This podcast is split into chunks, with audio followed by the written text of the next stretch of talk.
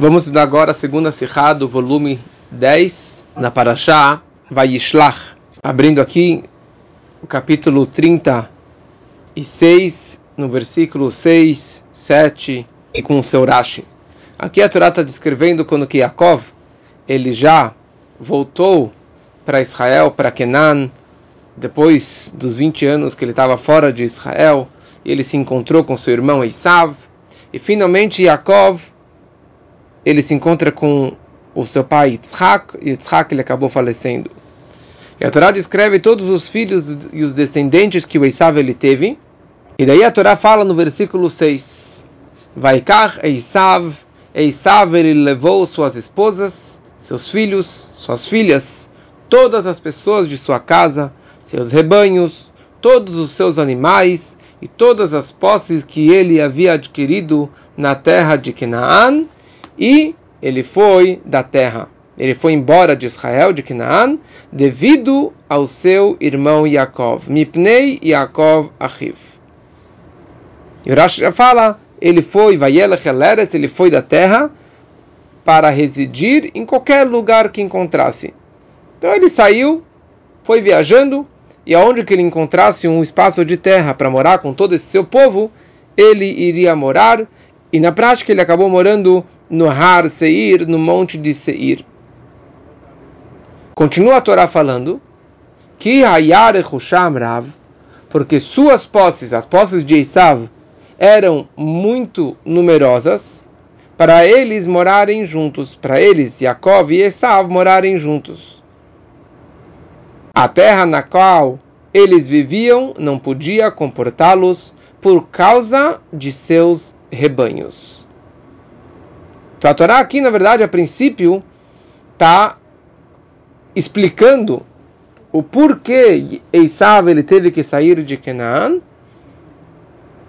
porque ele tinha muito, muitas posses, muito numerosas, e não tinha como os dois morarem juntos. E depois o versículo conclui: a terra na qual eles viviam não podia comportá-los por causa dos seus rebanhos. Então, olhando por cima, aqui a Torá está descrevendo que o Esav ele saiu. Por que, que ele saiu?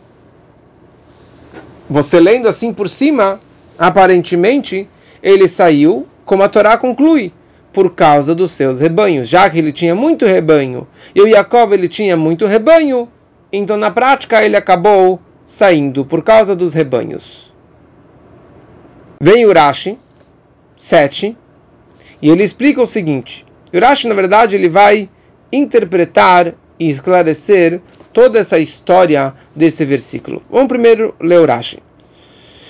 Rashi ele fala o seguinte: a terra na qual eles viviam não podia comportá-los, fornecer suficiente pasto para seus rebanhos. Ou seja, o que quer dizer que a terra não era suficiente? Não tinha suficiente pasto para tanto animal de Jacob e de Esav, então Esav ele foi embora. Ok? Traz Urash uma segunda explicação. A interpretação no Medrash Rabbah explica que devido ao seu irmão Yaakov, Mipnei Yaakov Achiv, que é isso que a Torá descreve, Mipnei Yaakov Achiv, que é do versículo anterior, se refere ao decreto. Que decreto? O decreto que Ger Yezaraha. Nós lemos lá para trás, naquilo que foi chamado Brit Bein Betarim, o pacto entre as partes que Hashem fez com Abraham Avinu, que teve, Abraham ele pegou vários animais, cortou eles no meio, daí veio um fogo e consumiu os animais, e naquele momento Hashem ele fez um pacto com Abraham. O pacto entre as partes. E ali, Hashem prometeu para Abraham Avinu que a terra de Israel é tua. A terra de Israel, Canaã, é teu e dos seus descendentes. Agora, tem um porém, que Geri sua descendência será peregrina. Eles são peregrinos, quer dizer, eles estarão numa terra estranha, numa outra terra. E no final eles vão sair de lá com muita fortuna, que foi isso que aconteceu, que Ben Israel acabou indo para o Egito e ficou lá 400 anos, e no final saíram de lá com muita fortuna.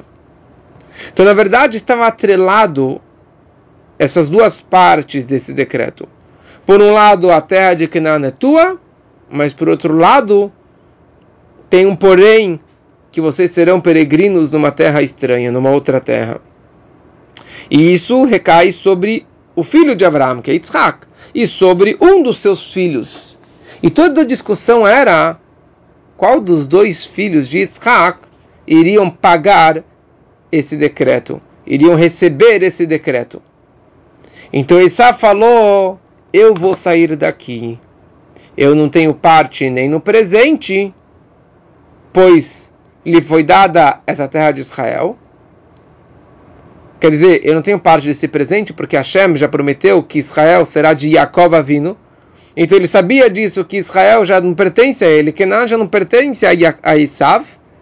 Então eu também não tenho a parte do pagamento da obrigação que implicava o exílio, a escravidão, que posteriormente ocorreu no Egito. Quer dizer, eu não quero nem um nem outro, não tenho parte de Israel, então eu também não quero pagar esse pato, eu não quero pagar esse decreto, eu não quero fazer parte desse de ser um peregrino, então eu vou embora daqui, eu não tenho parte de Israel.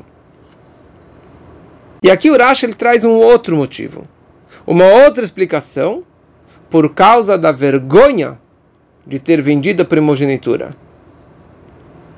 Ele vendeu a Bechorá, lá para trás o, o Esav vendeu a primogenitura para Yaakov em troca do prato de lentilhas, e por isso ele acabou perdendo a brachá do pai também. Ele estava morrendo de vergonha. Então, por essas três razões, na prática, fala Urashi, que o Esav ele foi embora. O Rebbe faz várias e várias perguntas dez perguntas sobre esse Rashi, sobre toda a estrutura do Rashi, porque ele tem que falar essa explicação que o problema aqui era a questão do pasto e poderia trazer outras explicações. Que esse problema era o pasto ou era o excesso de animais? E por que o Rashi tem que trazer o Medrash? Ele, porque a gente sabe que esse Urash ele traz uma segunda explicação.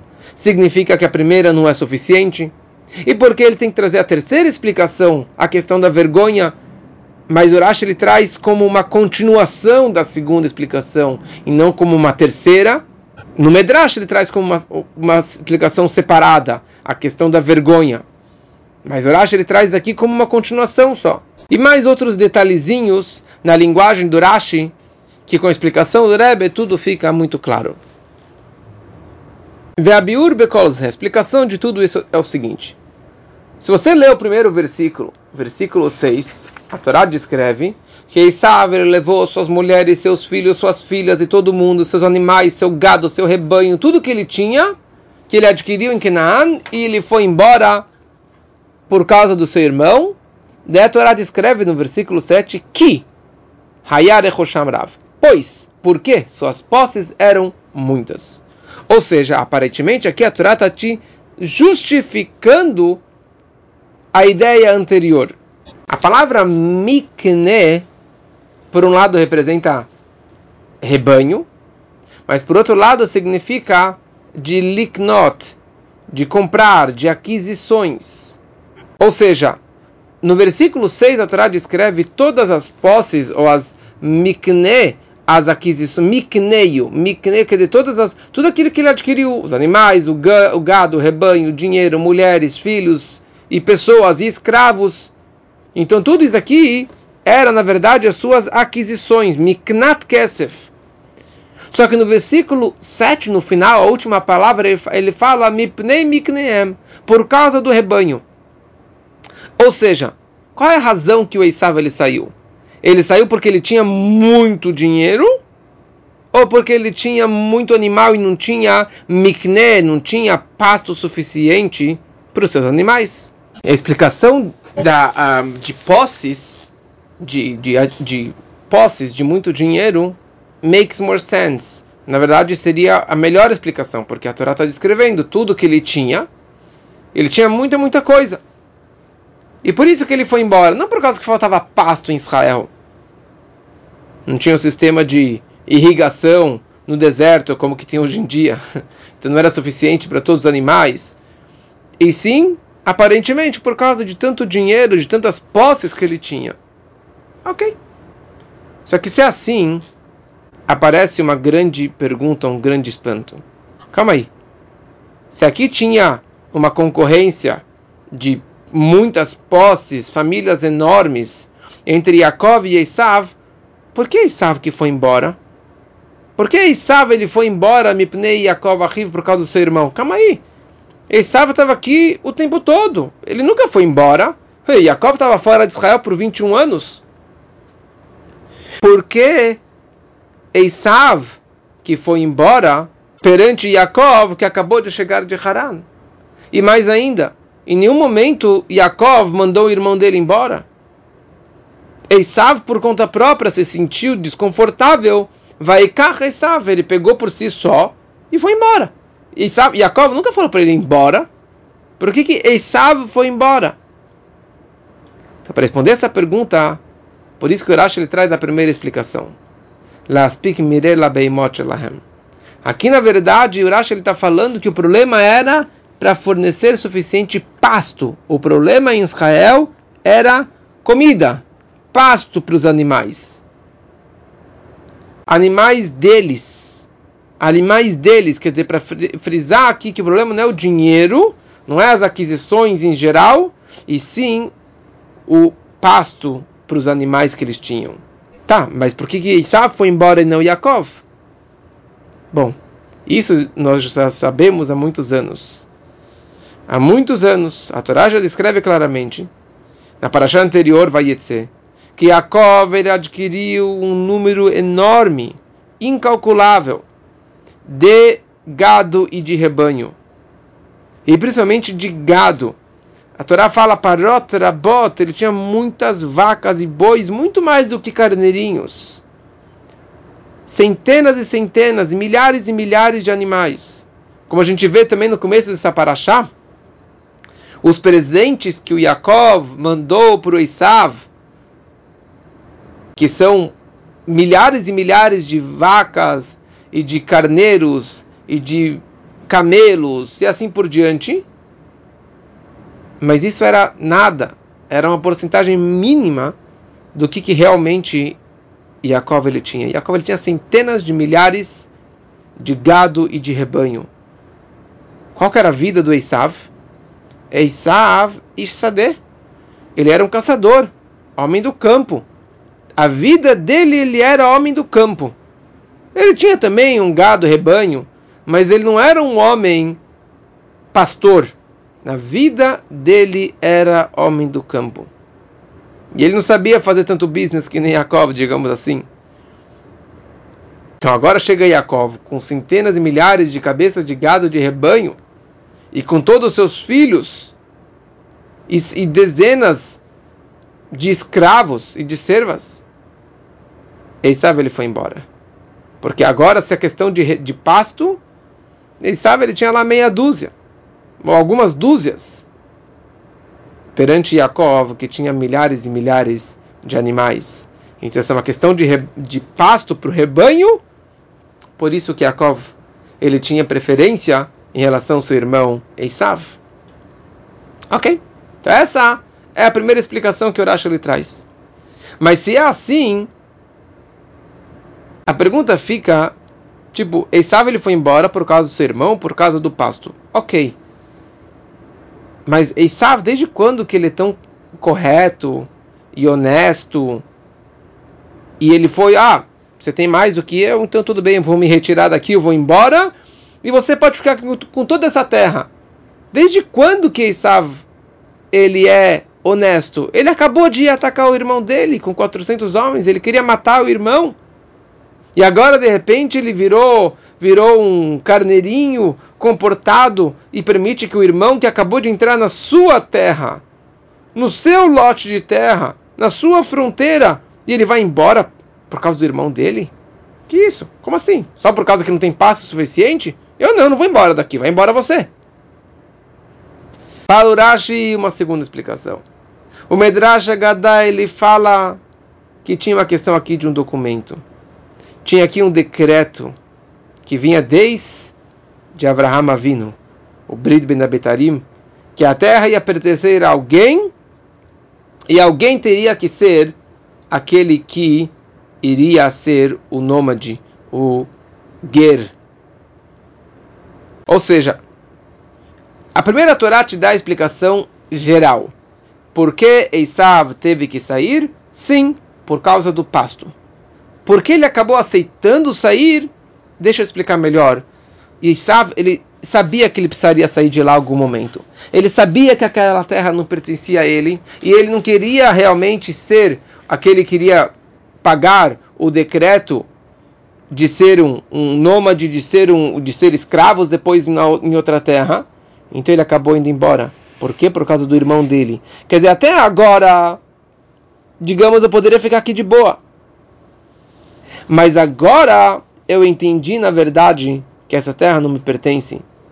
E que eu não quero pagar esse pato, eu não quero pagar esse decreto, então eu vou embora daqui. Por quê? Por causa do meu irmão. Eu quero ir embora por causa do meu irmão. Porque ele sabia que um dos dois precisaria pagar. Aquele que ficasse em Israel significa que mais para frente é será aquele que irá pagar o decreto. Então ele falou: agora que Jacob está chegando, sabe o que? Deixa eu embora daqui, para que não seja eu o dono, né, o herdeiro de Canaan, e consequentemente não será eu aquele que irei pagar também esse decreto de ser escravo e assim por diante. E por isso que Urash ele fala: Mipnei Yaakov Achiv, por causa do seu irmão. Quer dizer, por causa do seu irmão, agora ele foi obrigado a ir embora. Não porque ele amava seu irmão, e sim por causa do seu irmão, quer dizer que agora que ele entrou, agora ele que vai pagar esse decreto. Mas ainda continua uma pergunta. Tá bom, ele entendeu que ele tem que sair de Israel. Mas na verdade agora ele foi obrigado a sair por causa que o Yaakov, o inimigo número um dele, chegou em Israel. Ou seja, que Esav, ele baixou a bola. Esav agora ele estava, na verdade, com Bitul perante seu irmão. Ele estava com Marnas e subjugando perante Yaakov. E na verdade seria um vexame para Esav perante toda a terra, todo o povo que morava em Canaã, todos os filistim, todos os cananitas que moravam lá em Israel. Por que eu vou sair? É, é uma vergonha para Esav. E pior ainda, ele saiu, viajou para qualquer lugar, aonde que aparecer, a terra que aparecer, que eu encontrar na minha frente, ali que eu vou morar. Que história que é essa? Então fala Urashi como uma continuação dessa, dessa explicação, o mipnei abusha shamachar bechorato. Por causa da vergonha de ter vendido a primogenitura. Quer dizer, toda a estadia do Esav em Canaan estava envolvida com uma vergonha. E agora, com a presença do Yaakov, pior ainda. Imagina, Yaakov chegou aqui. E eu vendi a minha primogenitura para ele, e eu não sou primogênito. Então Isaac ele foi embora por causa que Yaakov ele chegou. Quer dizer, ah, ele está demonstrando que ele está abaixo de Yaakov? Tudo bem, mas ele está morrendo de vergonha aqui. Então ele, ele saiu correndo do, do, de Canaan porque Yaakov ele chegou. Quer dizer, essa explicação não é suficiente só por causa da vergonha, mas já que não tinha gado, não tinha pasto suficiente. E a questão que Canaan não me pertence. E eu não quero pagar o decreto de ser meus descendentes serem escravos. E agora a cereja do bolo, a última explicação, que é a mais preciosa, que realmente Esav já estava morrendo de vergonha já há muitos e muitos anos, e agora ele saiu correndo por causa dessa grande vergonha, porque ele havia vendido a sua, a sua primogenitura. Mas agora surge uma pergunta. Calma aí. Se o Esav saiu de Canaan, talvez o decreto recaia sobre ele. Porque Hashem falou para Abraão que Ger Yezarachá, sua descendência será peregrina. Então o fato que o Esav saiu para residir em qualquer lugar que ele encontrasse, tá, ou seja, ele está sendo um peregrino. Então talvez o decreto sim recaia sobre ele. Quer dizer, em outras palavras, o que, que adiantou ele sair? Para não recair sobre ele o decreto, se na prática ele saiu de Israel e foi um peregrino num outro lugar. Então talvez ele seja o peregrino e não o Yaakov. Só que o Esav, ele não era peregrino. Ele logo achou Har Seir, o Monte Seir, Vayashav Esav Be'ar Seir. Esse é o próximo versículo 8. Vayeshev Esav Be'ar Seir. Ele se estabeleceu no Monte Seir e ali ele ficou para sempre. Ele morou lá, ele se estabeleceu lá como um toshav e não como um ger, como um residente e não como um peregrino.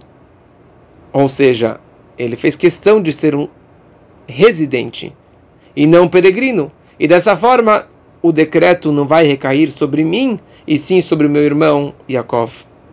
E daqui nós aprendemos uma lição incrível para a nossa vida durante toda a nossa peregrinação no Galut, durante todo o período do exílio. Porque todo o período que nós estamos no Galut, hoje, até Mashiach chegar, nós estamos pagando esse decreto. Nós ainda somos como a continuação dessa, dessa peregrinação até Mashiach chegar e vai construir o Beit HaMikdash. Ali sim iremos morar fixos, moradores fixos dentro de Israel. Mas enquanto isso, nós estamos no Galut pagando esse decreto e nós somos Ger, nós somos peregrinos, estranhos numa terra que não nos pertence. E nunca um judeu ele pode se assentar e se sentir confortável e se sentir à vontade em um morador fixo da terra da onde que ele se encontra. Nunca se afixar no sistema do galut, e sim o tempo todo se sentir um estranho, um peregrino, alguém, um estrangeiro em todos os assuntos do exílio. Quer dizer, não, não me pertence nada disso. Eu estou aqui de viagem, de passagem. Mas sim, durante o galut, eu tenho que me sentir estabelecido, sim, um toshav, um morador fixo em assuntos de Torá e mitzvot, tudo que tem a ver com a alma. Porque a alma, né, chamado um judeu, nunca foi para o galut. E dessa forma, eu vou aguardar a cada momento para a verdadeira redenção através de Mashiach, que vai nos levar para Israel, que seja muito em breve, se Deus quiser.